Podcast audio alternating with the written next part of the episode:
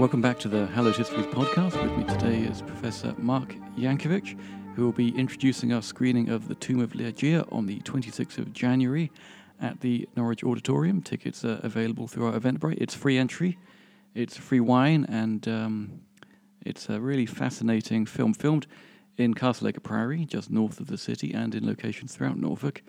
It's the last of Roger Corman's Poe cycle. It Stars Vincent Price and Elizabeth Shepherd. And uh, Mark, what is it about Tomb of Ligeia that makes it so fascinating, that gives it such a place in the history of horror cinema? Well, there are a number of things that are really interesting about Ligeia.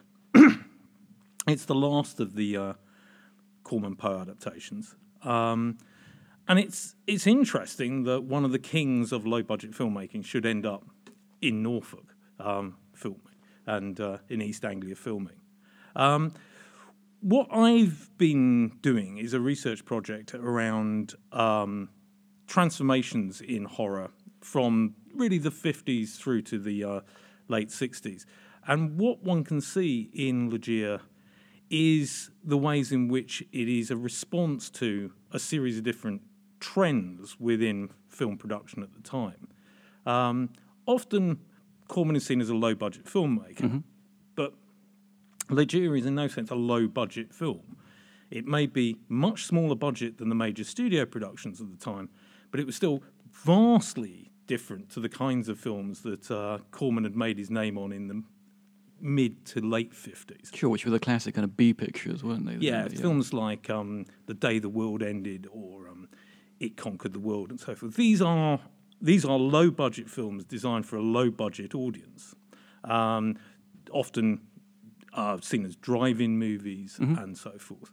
Um, what happens in the late '60s is that in sorry, what happens in the late '50s is that um, AIP has seen the example of of uh, Hammer, who have successfully broken out of low-budget filmmaking into what's called the middle bracket, into right. getting into um, the first-run cinemas in major metropolitan areas in America um, they're not competing with the studios, but mm-hmm. this is a period when the studios have lost interest in this section of the market and are focusing on big roadshow productions, big f- productions like The Sound of Music and so forth, that they can show and that can be really event films that bring people in from wide areas.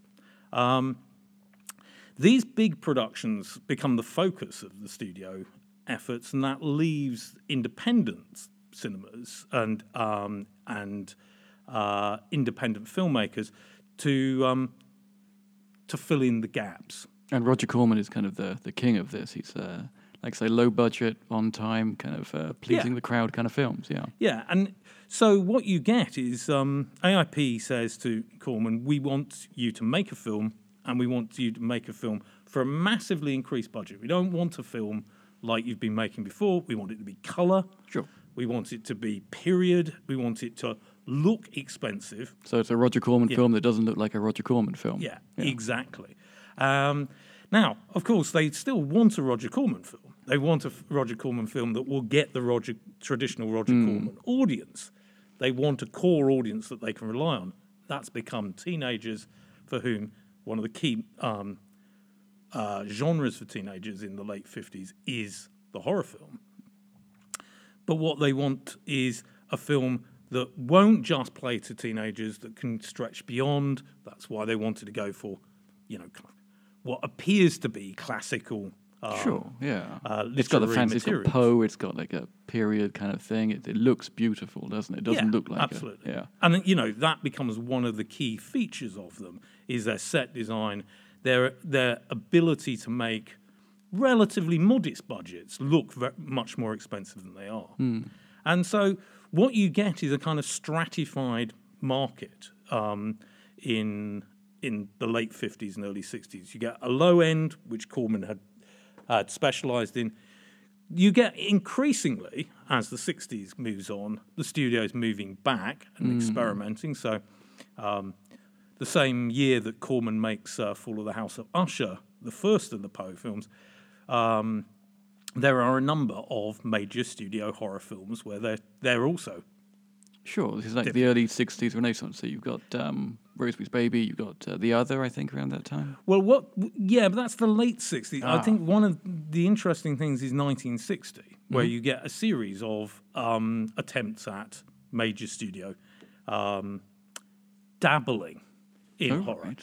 My, uh, you know, the most obvious and the most um, famous Is, prob- is probably Psycho. Yeah. Um, but what people forget is there is another one starring Doris Day. Um, uh, there is a Doris Day horror film produced by Ross Hunter, Mm-hmm. who um, had made some of the uh, Douglas Sirk melodramas Sure, of the sure. period, and um, and starring John Gavin, who'd appeared in some of those. Oh God! Um, don't keep me in suspense. What was it? Midnight Lace, in which um, uh, Doris Day plays an heiress Mm-hmm. who um, has recently married a suave, sophisticated husband, played by Rex Harrison, Ah, yes. and then starts to hear she she's moved to London, and um, strange voices start coming out in the fog, threatening her. People think she's going mad. Is oh, is it mad? gaslight? It's just gaslight. gas- Oh, okay, right. and um, and uh, there are a number of these. Um, as the as the um, decade moves on, there is uh, whatever happened to Baby Jane, Sure. but around the same time, you've got things like Cape Fear. Mm-hmm. You've got um, Night of the Hunter. Night of the Hunter. Well, Oh, that, that's a little earlier, though. That's a little it? earlier. That's kind of uh, predates yeah. But um, but you've got uh, Cape Fear, which is a Gregory Peck, Robert Mitchum um, prestige, but very Sure. horrific, um, and sold very much around its horror. Um,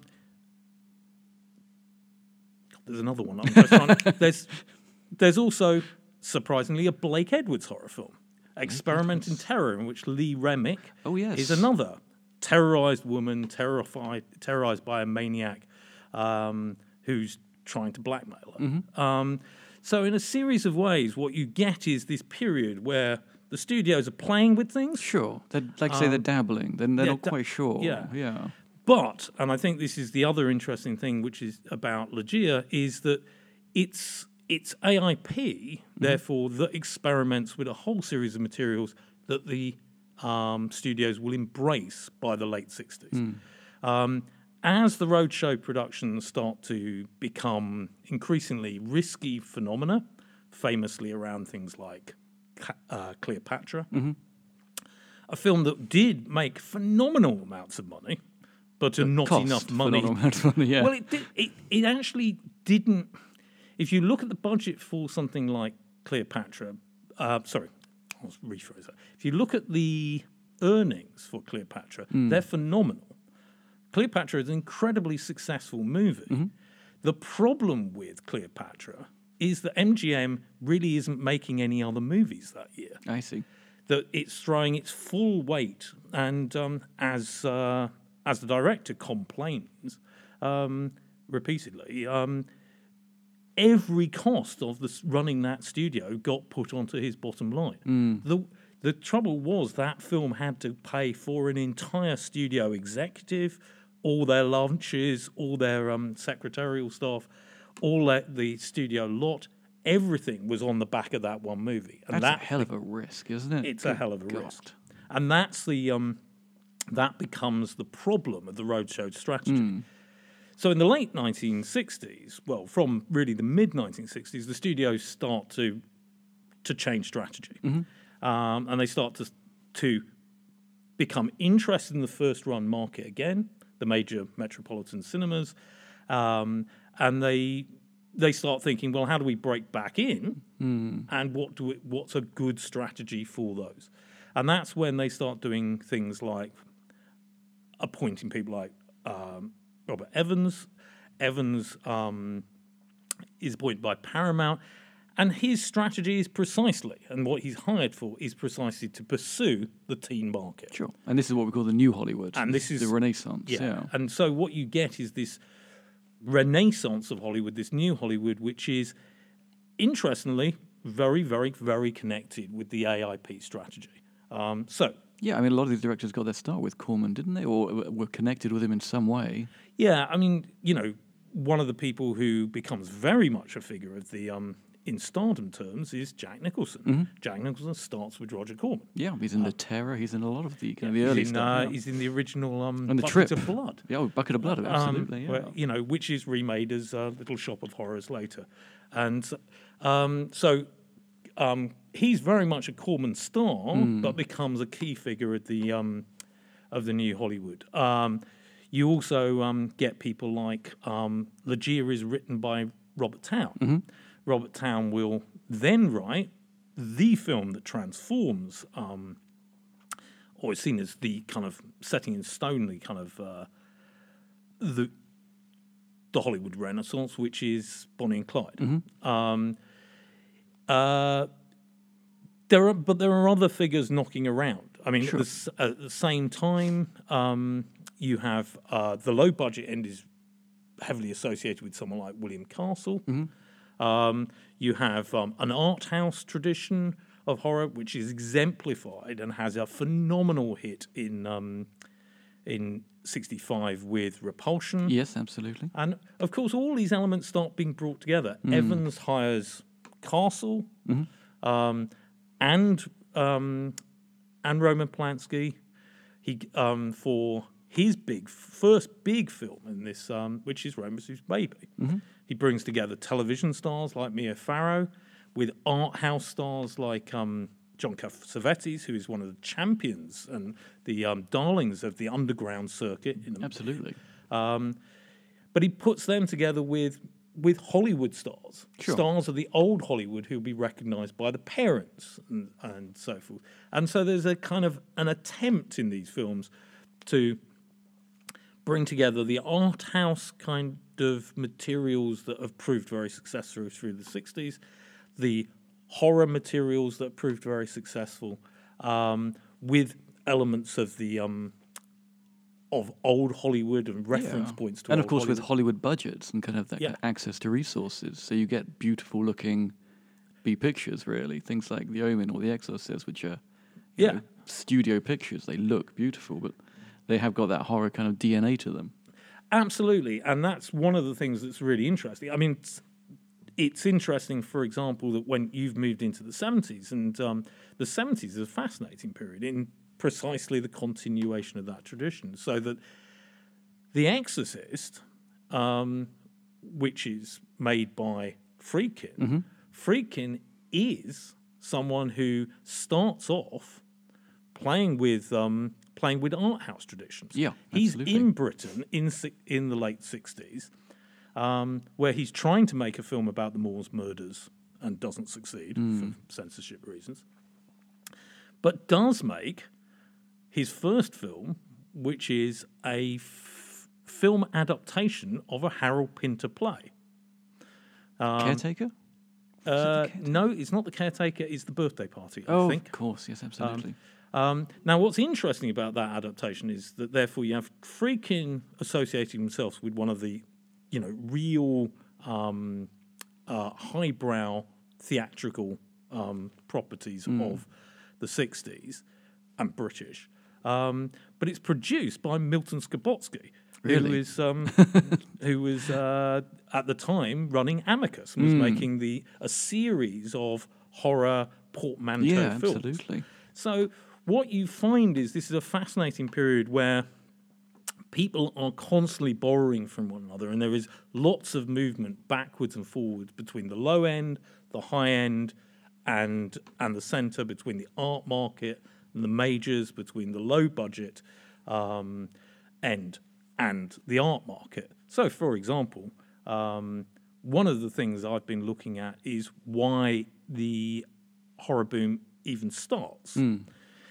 It's quite clear that it's not, as as is often claimed, um, psycho, because of course there's lots of activity well before psycho. Sure, absolutely. Psycho is itself a response to that boom. Many people claim it's the um, success of uh, Curse of Frankenstein. But even Curse of Frankenstein becomes clear is actually engineered um, as a film to address an already perceived market need. it's not actually originated by the British. It's originated by the American studio, who come to the British uh, um, studio Hammer because it's got a reputation for making cheap horror. Um, they they have the concept of making a gothic horror, the, st- the American studio, and it's it's it's a kind of Sure, they wanted to repeat the success of the Universal pictures of the early 30s. It was kind well, of but the question is why they would want to do that in the mid fifties. Now, the one of the things that's interesting is if one starts saying, so where is the phenomena that kicks off this um, this late sixties wave, this late fifties wave? What is the phenomena that kicks off this late fifties wave? And I think there are two um, which happen almost exactly at the same time.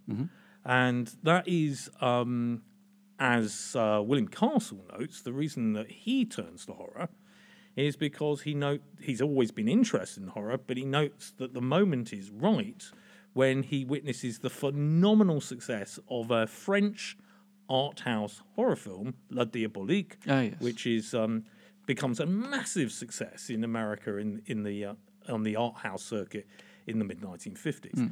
What's interesting about La Diabolique is that it comes out almost exactly the same moment as a, another property, which is um, a phenomenal hit, which is the television series Alfred Hitchcock Presents. And Alfred Hitchcock Presents is um, is one of the most successful television s- shows of its period.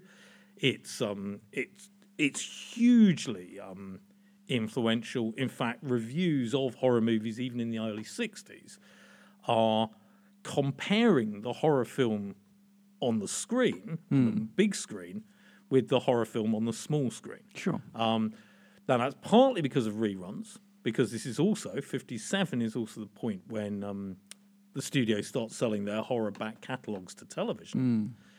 But it's um, but it's also the period at which Alfred Hitchcock's Presents becomes a heavily um, um, watched, heavily um, lauded with praise from reviewers Absolutely. phenomenally successful in awards, um, and heavily imitated with a number of other shows. Um, actually, almost more more of my own favourite than Alfred Hitchcock Presents, which I love, um, is Boris Karloff's Thriller, Thriller, absolutely. which is yeah, yeah, yeah. very, very much crafted and very self, much more self consciously um, announced to be a horror show.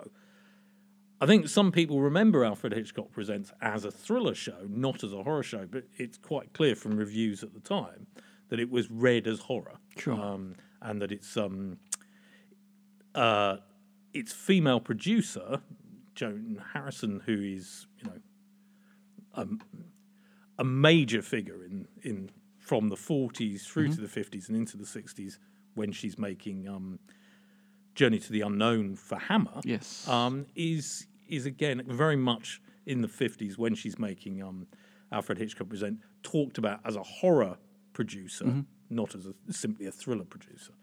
Um, so in a series of ways, what one has is a whole series of materials kind of uh, crossing over here. and then, then it's sweet to go from TV to cinema, though. Is that because they, can't really show true horror on TV for, for the real kind of blood and guts? They still have to keep it in the cinema. They still have to. Well, I think the the issue about um, about horror and television is an interesting one. It's often seen that um, and claimed that um, horror has a difficult time on television because it can't show blood and guts. Yeah. But it's very important to reckon, remember that blood and guts doesn't become really um, a big feature of film until the change in censorship laws in the late 60s. That's when we get the real extreme um, films in the in the um, in the late 60s and early 70s. Um, the classic horror films um, of the uh, of the 1940s and even into the 1950s are uh, you know, treated by standard um, censorship um, and so forth. Um, and although Hammer plays with the extremity of its horror, Oh, yes. Um, They make a that's be- feature of it. It becomes a part of their selling strategy. it becomes part of their selling strategy, but it's a it's a difficult one for them because, of course, they've got two markets. They've got the British market, which has introduced the X certificate, and where they can make a virtue of that. Um, but there's also the American market where um, where those censorship laws haven't quite changed in quite Sure. so. There's a softening, Yeah. um, but uh, but not a transformation. What's interesting with Hammer is that it's um it's had the success with uh, with Curse of, the, of Frankenstein. It then makes a series of films in the late fifties um, where it tries to move away from the horror. So it makes um, uh, Hound of the Baskervilles, which Sure, is yeah. um, which is very much made as a kind of as a film that will look like one of its horror films, Yeah. but will kind of um, Yeah, be much Christopher more Lee, open. Peter Cushing. Again, beautiful opulent sets. It's a period thing, but it doesn't have the. Uh, Yeah, and it had an A certificate and so forth, and that didn't do very well for it. And Mm. it, it what it what it kept finding was each time it moved away from from the um, from selling its uh, itself through horror and trying to extend its its market. Sure. The opposite happened. It lost its core market, Mm. Um, and that became a key problem for it. You can see Hammer repeatedly through the late 50s and um, early 60s trying to break out of a kind of um, an image as a kind of gory horror producer. Um, and each attempt to break out of that actually is very unsuccessful. yeah. Um, what then happens is, of course, Hammer changes, and one of the things that's really interesting about Hammer and it, and Hammer as we remember it hmm. is that um, although we remember Hammer as a studio that is based around Frankenstein and Dracula's hmm. properties, that's not a feature of Hammer's period from Curse of Frankenstein to about 65 mm-hmm. it's actually a product of the Frank, of the Hammer Studios after the major studios have started moving back into the major um, and have started to compete with them much more aggressively. sure. At that point, it realizes it can't break out. In fact, it's trying to defend its position and retreating. So that what you find is it makes um, Curse of Frankenstein. It follows that up with a Dracula. Logical strategy. I was going to say. Um, it then is persuaded or um, to make a sequel to Frankenstein. On the basis of that, they say, well, we'll make a sequel as long as we, you buy certain other properties. So they sell a package. And um, those other properties are attempts to move out. Um, they they then have this period when they're trying other things. Yeah. Um, they don't really make um, between uh, 67 and 65. I think they make um, two sequels to Dracula. One of Kiss of the Vampire is kind of a, se- Yeah. a sequel. It's intended to be. Um, and two sequels to, and that's it. So there are six films in a, almost a ten-year period. The the big production is from '65 onwards. That's when they start producing at least one Frankenstein or Dracula per year Sure. and um, and actually increasing that. So um, then producing one Frankenstein and one Dracula per year, and at one point actually two Draculas in one year, I think. God. Um, so um, oh, that was Satanic Rites in AD 72, I think. I'm I can't remember, sure. but Something like um, that. We'll yeah, look it up. It's um, what's interesting, therefore, is that the the sequelization strategy is very much a a feature of um, Hammer in trouble. Hammer trying to hold on to its market. Yeah. and finding Like you say, on the defensive. Yeah. yeah, kind of having to hold on to its core properties and sell its core properties, Hmm. not rather than a, a hammer that's trying to break out of that Mm-hmm. and and make Robert Aldrich thrillers, which Sure. it makes in the late fifties. Yeah. Or, um, or dinosaur pictures. It goes well, the in dinosaur time. pictures are interesting because that is um, the dinosaur pictures. One of the strategies for Hammer from the mid '60s onwards is to make dinosaur pictures, which is part of a larger strategy for making um,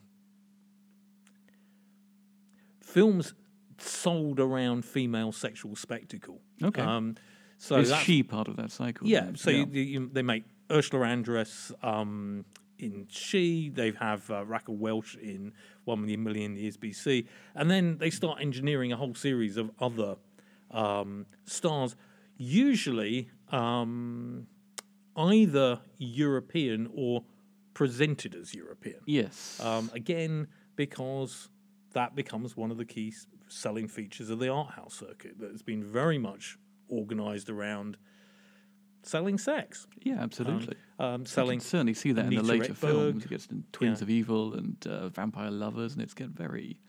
It's a Yeah. very fine line they're treading there between uh, softcore pornography and horror. Uh, I would go. I would go further and say it's not really a, uh, a um. They're not really treading a line. They're trying to deliberately step backwards and forwards. Fair enough. Um, and I think that's quite literal. Mm. I mean, I think it's um, it is a it is a period when that is one of the the the marketing strategies. It's it's quite interesting that um, uh, critics at the time don't make a lot of the sexual content until really after sixty five. Really? Um, there isn't really perceived as being strong sexual content in the um, in the uh, Hammer things until after sixty five. In fact, in um, I think it's Ivan Butler's book, he um, he sees the late sixties as the point when Hammer makes the innovation of introducing sex into it. Um, I'm not saying that sex isn't there Sure. in, in the earlier periods, but it's um, Well, it's more Yeah. implied, isn't it? it's more- well, it's it it the, there is the dark romance elements of um, the dark romance elements of horror are very much part of it. So Sure. there's the famous um, Dracula poster where, where it's the strangest love, and it's, but that's an that's an ongoing that goes right back into the 30s Oh, yeah, absolutely. um, of the the sense of um, horrors, dark romances, um, stories that, that are thrilling in both kind of terms of fear and sexual fear, Hmm. um, things that kind of create a certain frisson, Mm-hmm. um, and and are often seduction narratives. Oh, no, Um, absolutely. Even Nosferatu kind of is. Oh, yeah. may not be conventionally good looking, but uh, it's certainly a seduction narrative. Okay, so um, the two getting back getting back to the Tomb of Ligeia, they shot, they shot at Castle Acre Priory and other locations in Norfolk, but not the first film to use Norfolk as a location for kind of gothic horror, or the last, because I mean we've got some real classics set around here. Witchfinder General, uh, Blood on Satan's Claws filmed around here, that kind of thing. What is it about this area you think that um, makes it so attractive to filmmakers? Well, one of the things that's interesting about those examples you used is their AI, AIP productions. And one of the things that is interesting is how often um, the films filmed in East Anglia are actually AIP. Now, I don't know, but one of the things that that does, I don't know whether it's self conscious, I don't know whether AIP was planning this, but it creates a very distinctive look for a lot of these films. A look that is distinctive, that is tied to a kind of British locations, allows AIP to film in Britain at a time when filming in Britain was cheaper Sure. and so forth. Um, but creates a very different look to the Hammer look, um, which is still British, but very much a kind of suggests a kind of home counties um, series of locations. There's a very different kind of feel to the um, to the East Anglian landscapes, and I don't know whether um, that was an intention. Um, but there is also something else which I think is interesting. The East Anglian region has been the home of strange productions for some time. Yeah. At the same time that uh, AIP is filming here, Anglia Television is building its name as a drama producer around precisely the same kinds of uh, senses of the weird, um, the um, senses of kind of psychological thrillers that kind of films that border between the psychological thriller, the horror film, and the straight thriller. Yeah, and they're doing that on television as well. Um, Yeah, is- those are the kind of that's the kind of what television that's what Anglia's drama image was built around, which is why by the seventies you have um, the highly influential um, Anglia produ- production Orson Welles' Great Mysteries. Um, which itself is a prototype for one of Anglia's really long-running shows, which is Tales of the Unexpected. absolutely. Um, now, again, that marks a really kind of noticeable link back. Tells the unexpected, filmed um, often. It's location filming is often around. Sure, and the introductory sequence is filmed down on uh, Magdalen Street, which is not a million miles from here either. Yeah. That what's interesting about um, that is, at least initially, it's Roald Dahl's Tales of the Unexpected, and of course, therefore, featured Roald Dahl introducing stories that he had already had filmed in a series of different productions, but most, but often notably by Alfred Hitchcock Presents. Um, uh, in a series of ways, it's very much modelled on the kinds of drama that Alfred Hitchcock Presents had, had pioneered. Oh no, absolutely. Um, so, in a series of ways, and, and quite literally featured often the same stories. Um, not exactly with the same actors, but soft, often the same actors would turn up, though in Sure, different yeah. roles. So, um, there's a um, noticeable, um, uh, there's a notable um, Joseph Cotten, Alfred Hitchcock Presents, where he's a man paralyzed in a car. And um, he turns up again in, in Tales of the Unexpected in a at least one role I can remember. I kind of have a feeling it was several, but that may just be a feeling. Um, so, in a series of ways, there is a kind of link back there. No, um, absolutely. In a, in a whole series of different ways. I think the episode we'll be showing, Stranger in Town, features Derek Jacobi, who I think was a bit of a stalwart of these kind of productions. And it's filmed in locations in uh, Norwich and Norfolk, and you can see a lot of really beautiful photography of Cathedral Close in there. So we invite you to come along and see The Tomb of Ligeia and A Stranger in Town on the 26th of January, hosted by my guest today, Professor Mark Jancovich. Thank you very much for joining us. Well, it's my pleasure. And uh, tickets available at uh, hallowed-histories.org. And then there's a link there to our Eventbrite page. So hope to see you all there.